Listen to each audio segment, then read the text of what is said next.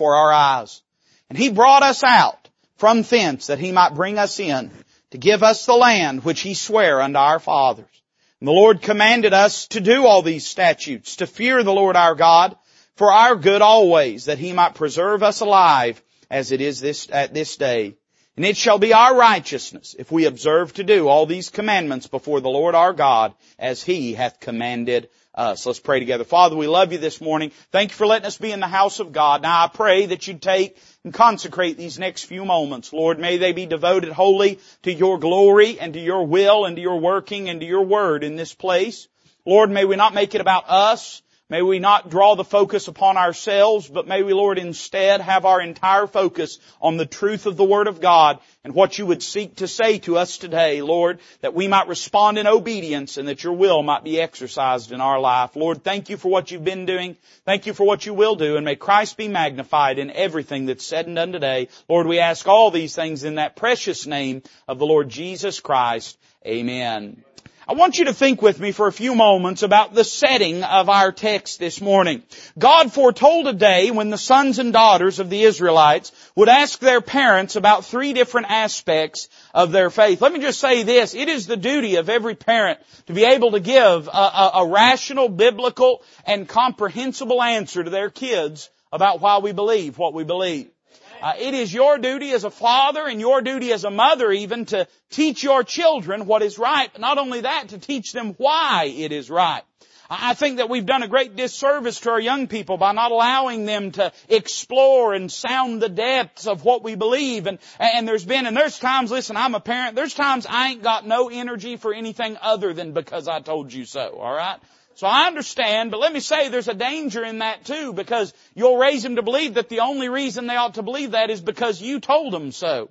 Instead, it ought to be because thus saith the Lord. That's why we believe what we believe.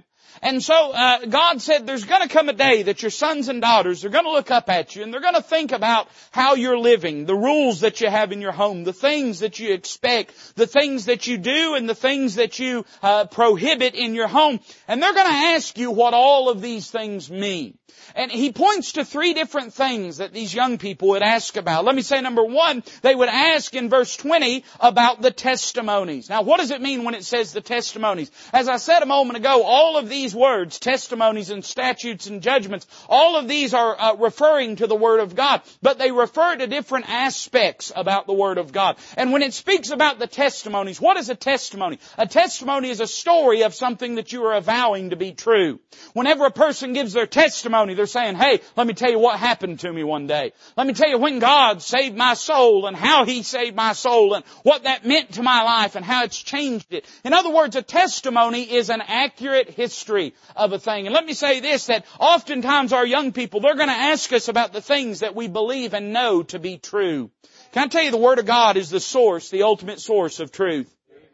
Now that doesn't mean that everything that is true is found in the Word of God, but what it does mean is this, that the truth of the Word of God is of a purer and more substantive quality than any other source of truth in the rest of the world. Hey listen, I've got a source of drinking water at my house. Not all the water in the world is in that drinking source, but I know that that drinking source is pure and is true. Can I tell you, there are things the Word of God does not speak on, but there's nothing that the Word of God speaks on that any other source speaks truer on it. It is the source of truth. It is impeccable, inerrant, inspired, hey, and preserved this morning so that we can hold it in our hands and say this is not just the Word of God, but the very words of God exactly as God expects them to be.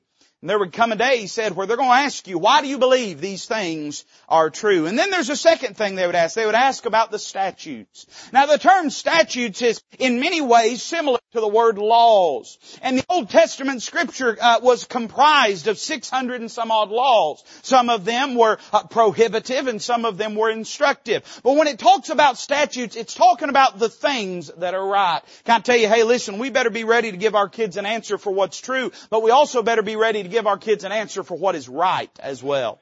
Uh, we ought not expect our kids stumble through life and have to figure it out through painful experience and heartache and battle scars. We ought to teach them what is right. Not just tell them all the time what's wrong, but teach them what is right in their life. You ought to lead by example and you ought to lead by explanation and exhortation as well. And they would ask one day, why do we believe these things are right? Can I tell you, we ought to have an answer. Why is it right to go to church? It isn't just right to go to church because it's wrong to not go to church. There's some folks, that's why they think it's right to go to churches, because they think it's wrong not to go to church. Uh, I would say this, that it's wrong not to go to church because it is right to go to church. Uh, why do we go to church? Because we need church. Amen. It's right to read the Word of God. It's right to pray. It's right to witness. Uh, it, these are not just things that we do because we have no other alternative. We do them because they're the best thing. They're the right thing for our lives. So there'd come a day that they would ask, now why do we believe these things are true? Why do we believe these things are right? But then he says this, the judgments which the Lord our God commanded you. Now a judgment is an assessment of something. But if the statutes are speaking of that which is right, I would say this, that the judgments are speaking of that which is wrong. Judgment was given when something was wrong and had to be addressed and had to be dealt with. And let me say, we ought to be able to give an answer for why we believe certain things are wrong and are harmful to our young people. We're living in a world today where everything is assumed to be harmless, and yet we have never lived in a more harm-filled world than the world we live in today. I can't tell you how many times I hear Christians say, well, what's wrong with it? Well, what's wrong with it? Well, now let me say this. This is not a comprehensive answer, but I would like to ask you what's right with it. Why are we only satisfied and contented to fill our life with things that are barely okay? Why do we not want to fill our life with the things that glorify God, that magnify Christ, that point our young uh, people towards the cross of Calvary? Uh, what a low standard and what a low thought you have of your home and your kids and your family if you just want to give them what's barely okay. Uh, we've been growing a garden, at least we were, uh, at our house. If it rains, we might start doing it again. I don't know. But uh, we we grow a garden for a few different reasons, and we're not we're not preppers because uh, we're too lazy to be. Um, but but we like to grow our, our, our, garden food, and there's really one main reason. Let me tell you something. You're looking into getting into gardening. Uh, one, let me tell you, you don't have time to. Just point blank, nobody has time to. I don't have time to. But we put stuff out. But people say, well, I'm going to grow my garden. I'm going to save money. No, you ain't. You ain't going to save money.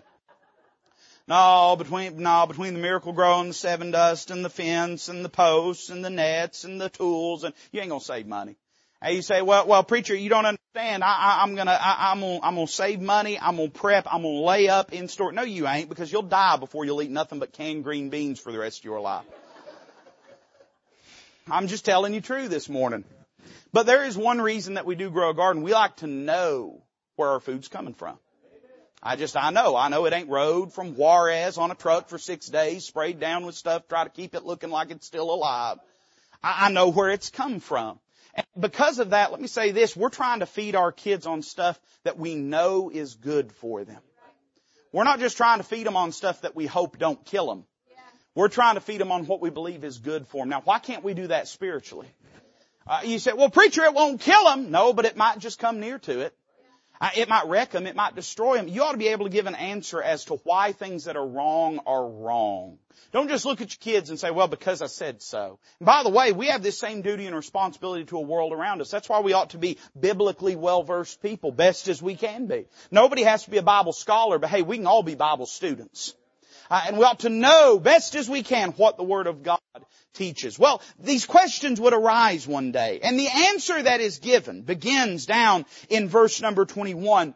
And this is the answer that, that fascinates me this morning. He says in verse 21, Then thou shalt say unto thy son. So this is God's answer. He says, this is what you need to tell him. Tell him three things. One, we were Pharaoh's bondmen in Egypt. That's where we used to be. Two, the Lord brought us out of Egypt with a mighty hand. And the Lord showed signs and wonders great and sore upon Egypt and upon Pharaoh and upon all his household before our eyes. And then three, and he brought us out from thence that he might bring us in to give us the land which he sware unto our fathers. I want to preach to you this morning on this thought that he might bring us in. Say, preacher, why did he save me? Why did he bring me out? He brought you out so that he could bring you in. He didn't just bring you out so you'd die in the wilderness. He didn't just bring you out change your zip code from Egypt to Sinai. He brought you out so that he could bring you into a victorious life where Christ gets glory and where he is pleased with the way we are living. One of the great tragedies, and I, I don't believe this is the case in our church. I hope it's not. I pray it is not, and I trust that it is not. But one of the great criminal things that occurs in child evangelism, and, and we, we have uh, various things we do around here to try to reach kids with the gospel of Jesus Christ. Uh, and if that bothers you, I'm sorry. We may not be for you. I believe in reaching kids with the gospel of Jesus Christ. I'm not scared of doing that. I believe it's appropriate. I believe it's accurate. I, I believe it is biblical. I believe we ought to suffer the little children to come unto Him. I, I think we ought to, I like what Dr. Robertson used you can't reach a tall one, reach a small one. Hey, some of you wish you got saved at a vacation Bible school instead of laying in a gutter somewhere. I'd a lot rather get them when they're at the Father's house and wait until they're in the pig pen. And, and, but one of the great criminal things that is done, obviously, in in child evangelism is sometimes there's this mentality of, well, we got them saved, we're done. That's it. We have no more responsibility to them. Can I tell you, hey, listen, you win someone to Christ, uh, you didn't get rid of a prayer, you took on a project. It is now your responsibility, your prerogative to help them grow as a believer and as a Christian. You know why? Because He brought us out that He might bring us in. What is the land that he's speaking of? Well, it's the land of Canaan. And the land of Canaan, while a lot of people will liken it to heaven, I don't get mad at people for doing that. Uh, if you want to do that, that's fine. But uh, the land of Canaan is not a picture of heaven in the Bible. Uh, you say, why do you believe that, preacher? Well, because there's giants there, and enemies, and foes, and I would assume mosquitoes. And I'm going to trust there ain't no mosquitoes in heaven. I ain't got Bible on that, but I feel firm about it. Uh, and, and, so the land of Canaan had all these problems and it had to be conquered, it had to be taken. And so Canaan, rather than being a picture of heaven, here's what's a picture of the life that God had for them. The life that God desired for them. The life that He wanted them to live. And in our uh, era, in our dispensation, what does that picture? It pictures the life of victory in Christ Jesus. Now that does not mean sinless perfection, but it does mean living life as God intended for us to live it. Letting Christ have the jurisdiction, the governance of our life, letting the Spirit of God fill us and use us, letting the life of Christ live through us, the life that God, I'm not talking about status quo. I'm not talking about barely it. Not talking about Egypt at your back. I'm talking about the land of Canaan this morning. That's why God saved you. He didn't save you just to get you out of hell. He saved you to get you in something better. I want you to notice three thoughts with me this morning that I think are worth considering. Notice number one, there's a word said about where He brought us out. Verse 21. Uh, this is how you begin your story. You say, then shalt thou say unto thy son, we were Pharaoh's bondmen in Egypt. Boy, I tell you, that's a succinct description. That's a little summary for 430 years of suffering that the children of Israel went through. Uh, you know, when we think about where we were and what we were when God saves us, we're not that much different than the children of Israel were when they were in Egypt. In fact, there's an entire parallel between God redeeming them out of Egypt and God saving you from your lost condition. You say, preacher, how was it similar? Well, I thought about the land of, of Egypt where they were. You know, Egypt in the Bible is a picture of the world. It's associated with the world system and the world's treasures and pleasures and the world's desires. But beyond that, listen to how God describes the Israelites' time in Egypt. In Genesis 15, 13, God says prophetically unto Abram, Know of a surety that thy seed shall be a stranger in a land that is not theirs, and shall serve them, and they shall afflict them four hundred years. Those three little statements sum up where you and I were before God saved us. I would say number one, Egypt was a land of spiritual darkness. When the Bible says that they would sojourn in a land uh, that they would be strangers in. Now listen, any place that ain't your home is a place you're a stranger in. But when it says they would be strangers in that land, what it means is that it would be a place where their God would not be known, where their God would not be worshiped. It would be a place where the Bible would not be upheld. Let me tell you something. When you got born again, God saved you out of just as much spiritual darkness as lived in the ancient land of Egypt. Egypt was a place of idols, false god, occult, dark powers. We're told that whenever Moses would perform a sign, a miracle before them, uh, that for many of the miracles, Satan would energize the false prophets and, uh, and, and the, the sorcerers uh, of Egypt to be able to answer with something that parroted it, that emulated it. And by the way, that, the devil always does that. The devil's not trying to sell you on something as radically different from God as he possibly can. He's trying to sell you on something that you believe to be a substitute of God. That's why a lot of people are dying and going to hell on the religious bus. Because The devil is He's done let them think that their religion's going to get them to heaven. He's selling them a false lie, a false assurance. Uh, but we find that Egypt was a place where Satan held dominion and sway. It was a place of darkness where God was not regarded and where God was not known. And what a picture of the lost person. Listen, he may have some vague comprehension that there's a God in heaven. He may have even been raised in Bible believing churches where that he has an academic head knowledge, but in his heart dwells the same darkness that lives in every other sinner. The sinner's problem is not that he doesn't, just that he doesn't come to God, it's that in and of himself he can't get to God, and he doesn't know where to see God or where to find God. You say, well preacher, how does anybody ever get saved? Through the light of the Word of God. That's how they get saved. But when you got saved, you were in a place of spiritual darkness. You may have thought you were religious. You may have thought that you were a good person. You may have thought that you were moral, and none of that carries any currency with God. None of it is interesting to Him. None of it has any value with Him. The only thing that matters is whether you know the Lord Jesus Christ as your Savior. If you don't know Him, then you're still dwelling in darkness. I got news for you though. He's the light of the world. And He can change your life. He can translate you from the power of darkness into the kingdom of His dear Son. It was a land of spiritual darkness. And then this is what God said. Not only would they uh, be in a land, a stranger in a land that is not theirs, but the Bible says that they would serve them.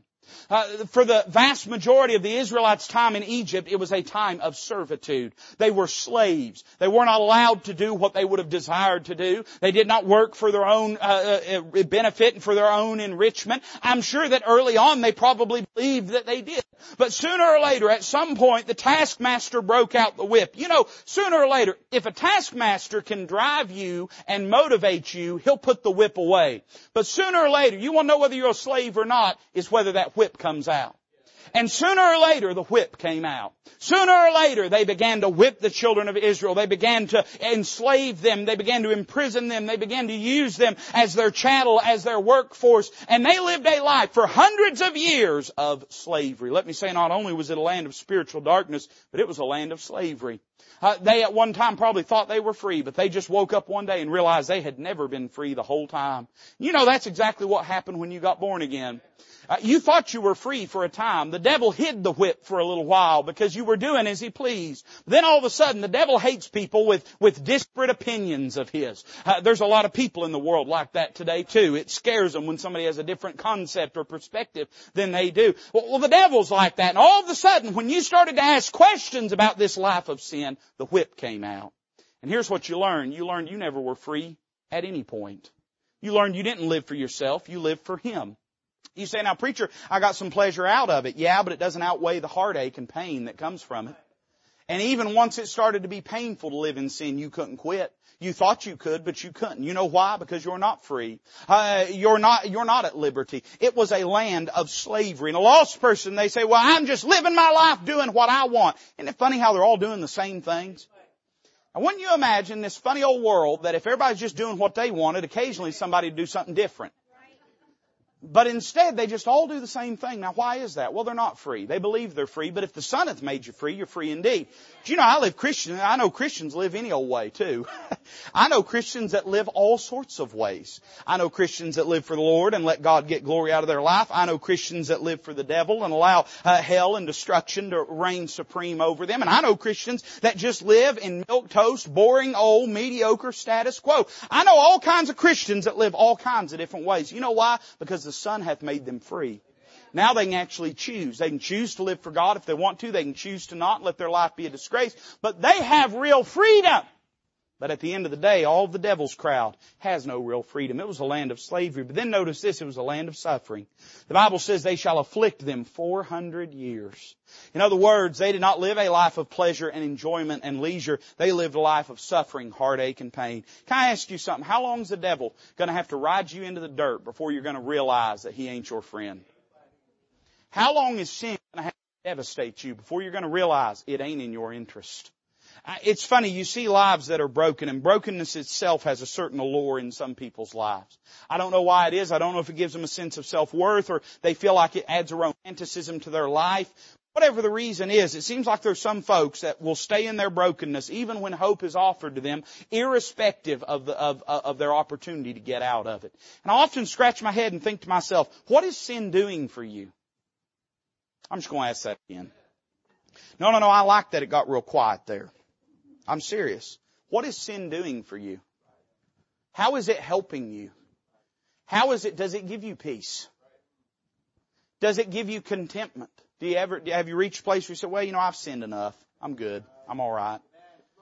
I can tell you this, I came to Jesus and I got a drink and I ain't looking for nothing else. He satisfied me. Now you say, but preacher, don't you love the Lord and want to love Him more? Oh yeah. But you know, funny thing about it, I keep drinking from His fountain and I don't ever get no thirstier. I just get more satisfied all the time. I'm not looking for anything else. What's sin doing for you? How's it helping you?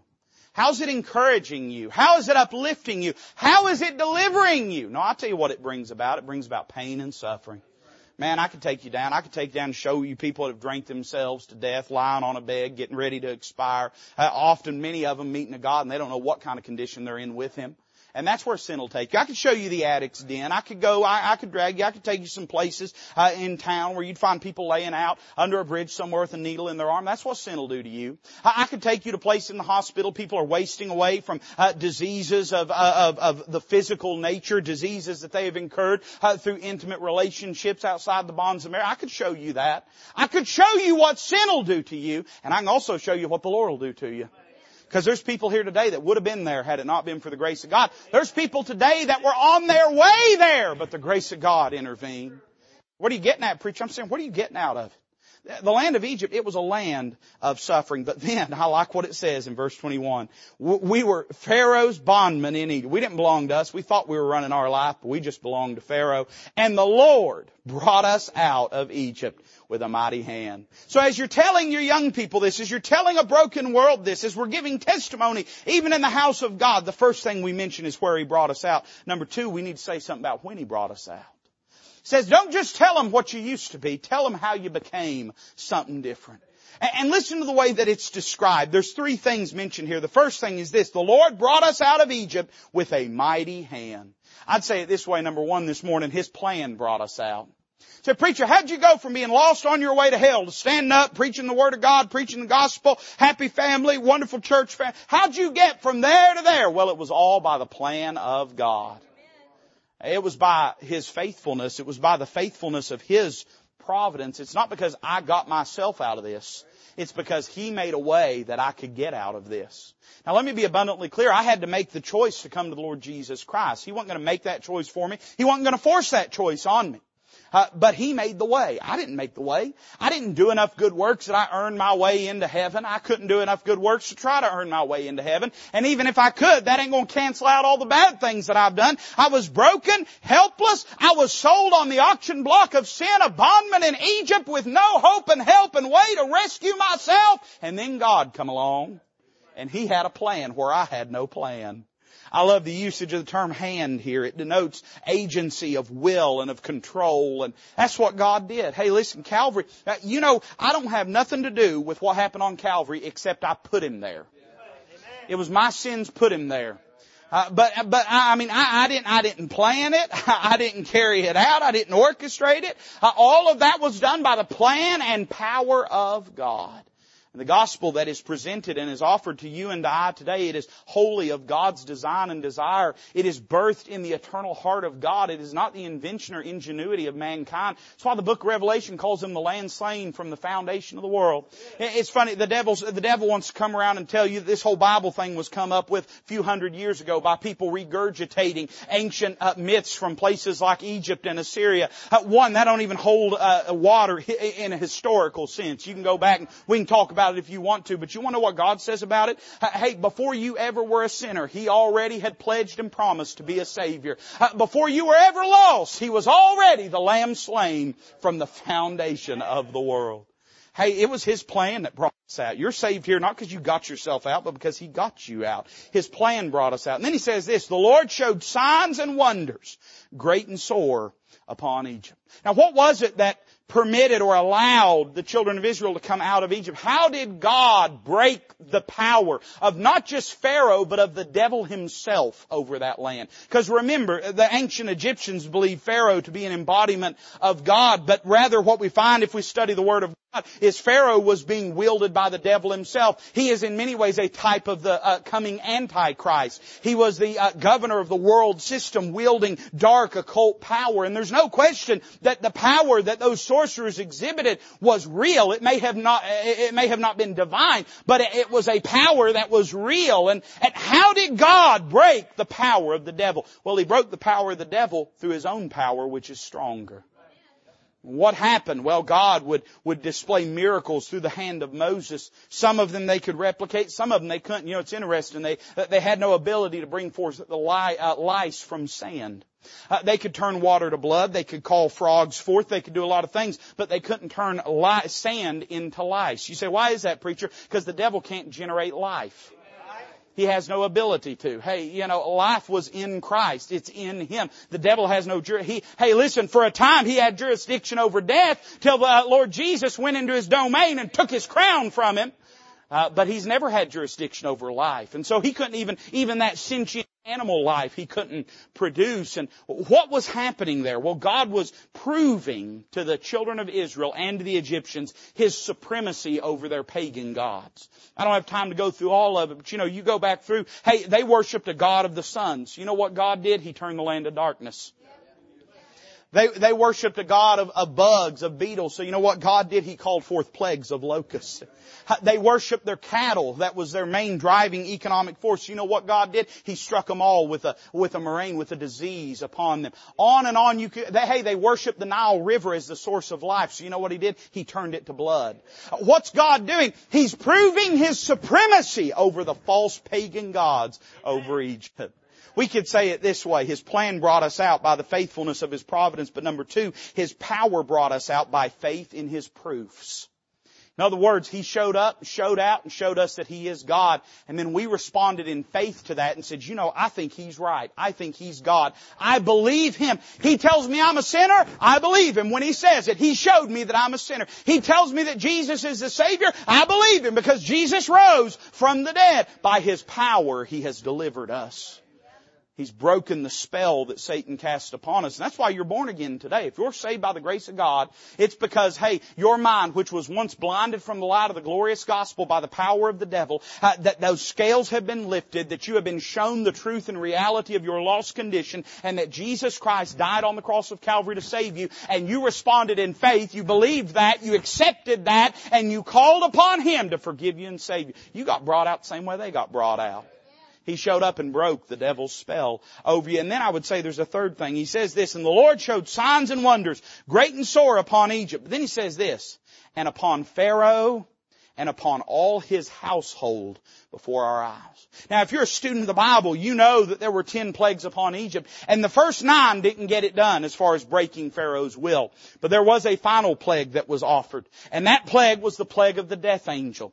The death angel was to pass, sweep through the land of Egypt, and claim the firstborn of every single family and household in the land of Egypt. This touched not just the common Egyptian, but the Bible tells us every house, even Pharaoh's house, even Pharaoh lost his firstborn with that death angel's plague. But you know, not everybody did lose their son.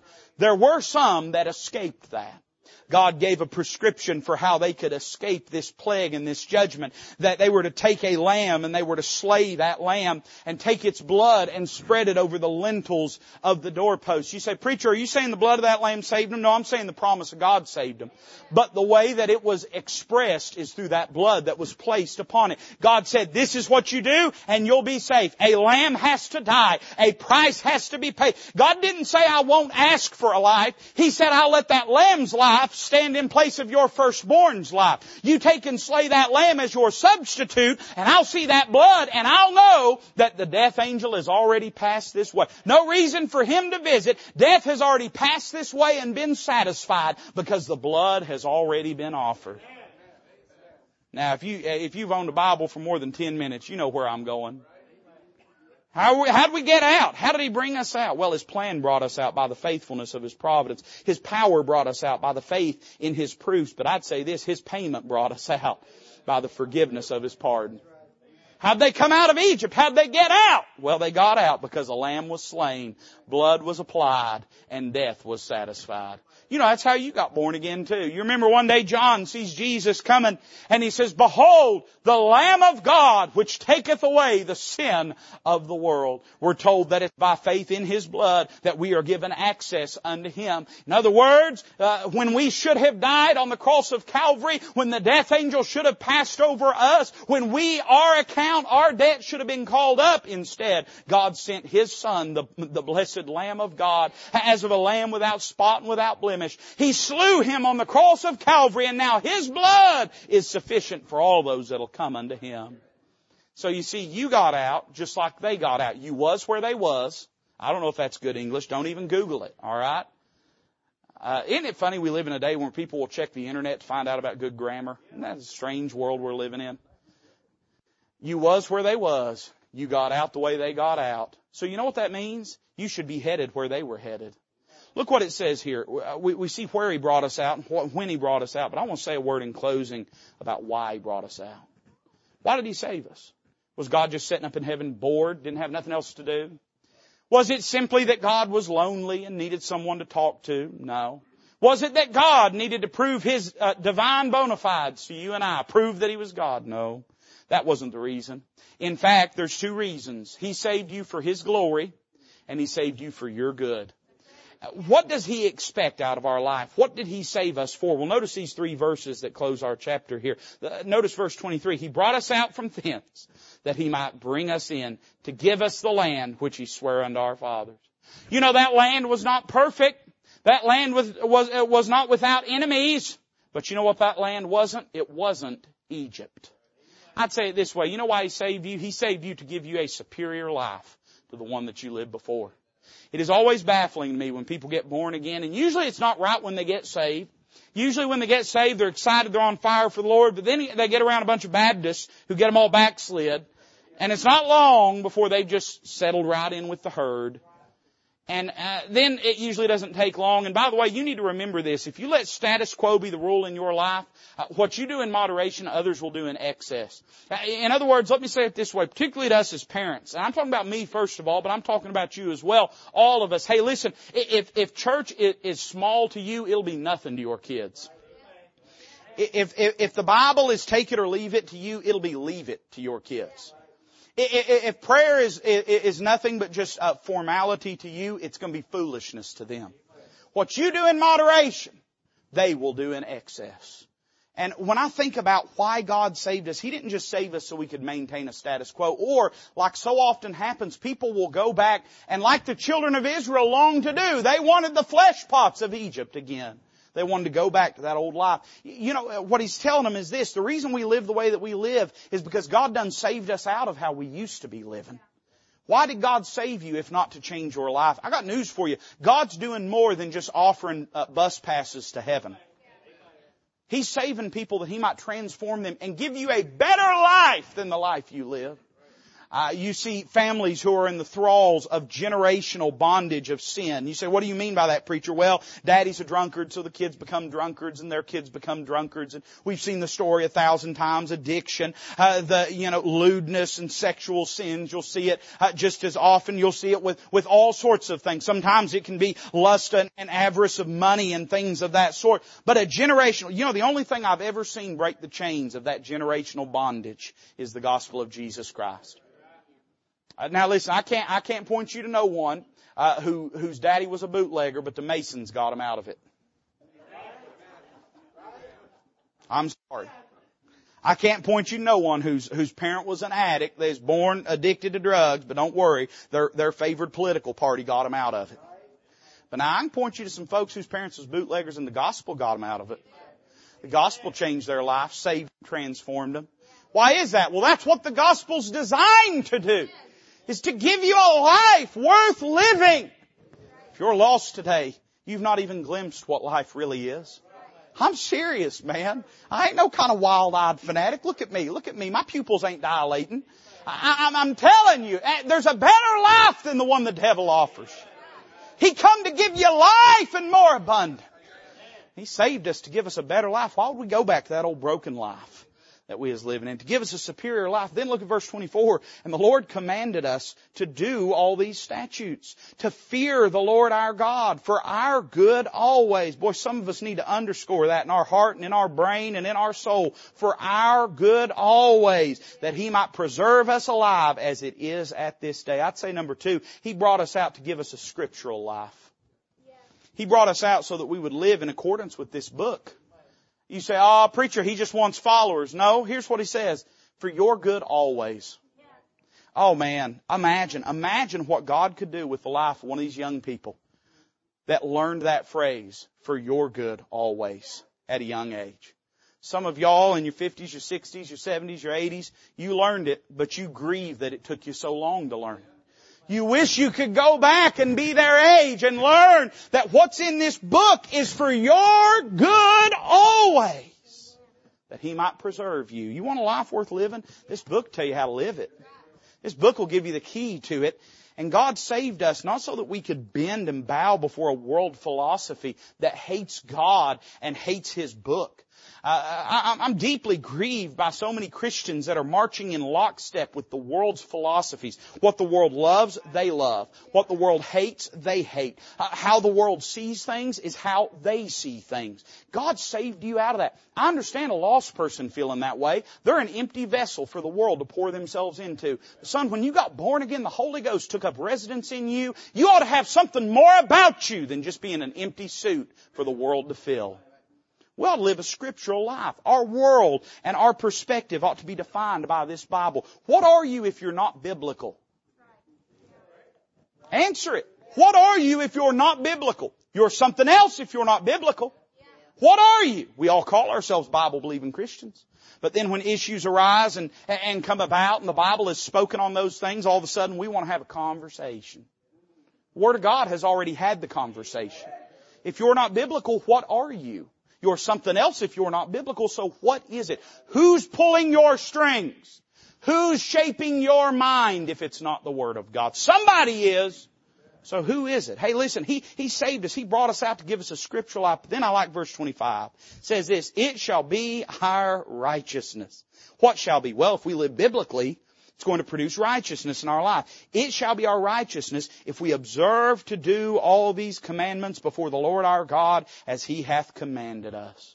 Why did He bring us out? Well, He brought us out to give us a superior life, a better life than what sin and the devil and the world could have given us, to give us a scriptural life, that we might be people of the book, shaped and defined and molded and, and, and, and produced by the Word of God. But then I would say this, to give us a sanctified life. Says if we live that way, you know what it's going to do? It's going to produce righteousness in us. Now what is righteousness? Well, righteousness is right living, motivated, energized, and instigated by the leadership of the Holy Spirit. That's what righteousness is. It is rightness, living in a right way. Uh, in other words, it's not wronglessness. It's righteousness. And God saved you that you might be a vessel meet for the Master's use, a living testimony of the transformative power of the gospel of Jesus Christ and of the grace of God. He saved you that men might look at you and see the power of God. That they might know that at one time, hey, you were a bondman. Belonged, bought and sold. Your title deed was owned by Pharaoh and your home was the land of Egypt. But now everything's changed. Why? Because he brought you out. And now the way you live and the way you behave is a walking testimony to His power that He can transform and change you. You say, "I preacher, He couldn't change me." Uh, let me say number one, that's naive. There, there are, I don't care how big and bad you think you are, there's people bigger and badder than you that God has saved and transformed. Preacher, you don't know what I've been through. I don't have to know what you've been through. I know what He's been through. Hey, listen, I, I, I, I don't know what kind of sinner you are, but I know what kind of Savior He is. I know what He's done. I know the price He's paid. And as such, can I tell you this? If you're still in Egypt, you ain't got to stay there. You ain't got to stay there. Right now, the flesh, the devil, and the world are raising that whip above you, trying to keep you from running. But I got news for you. Hey, let me just send a little word down the line. Let me little shine a little light in your darkness. There is hope and help through the gospel of Jesus Christ. You can come to Him and be born again. Maybe uh, you are considering how He can bring you out. Well, He can bring you out the same way. His plan is the gospel. His power is His grace. And His payment is the blood of Jesus Christ. If you'll believe in Him and trust in Him, He can save you. But maybe you're one of these that's got out of the land of Egypt, but you're still hanging around the neighborhood of the wilderness. You've never, you, you're fully out, but you ain't fully in. So what do you mean, preacher? Well, you're saved. You're on your way to heaven. Nothing's going to change that. But you ain't really consecrated your life to Jesus Christ. Can I tell you, He saved you for more than what you're doing. He saved you more, for more than the life that you're living. He brought us out, not just so we could say, well, glory, I'm out. But that He might bring us in and give us a new life in Christ Jesus. Let's bow together this morning. Karen's going to play the invitation for us. The altar's open. Here's what I want first and foremost. There might be somebody whose heart is burdened for a loved one. And there could be two reasons, and there could be a lot of reasons. You come for anything that God's dealing with you about this morning.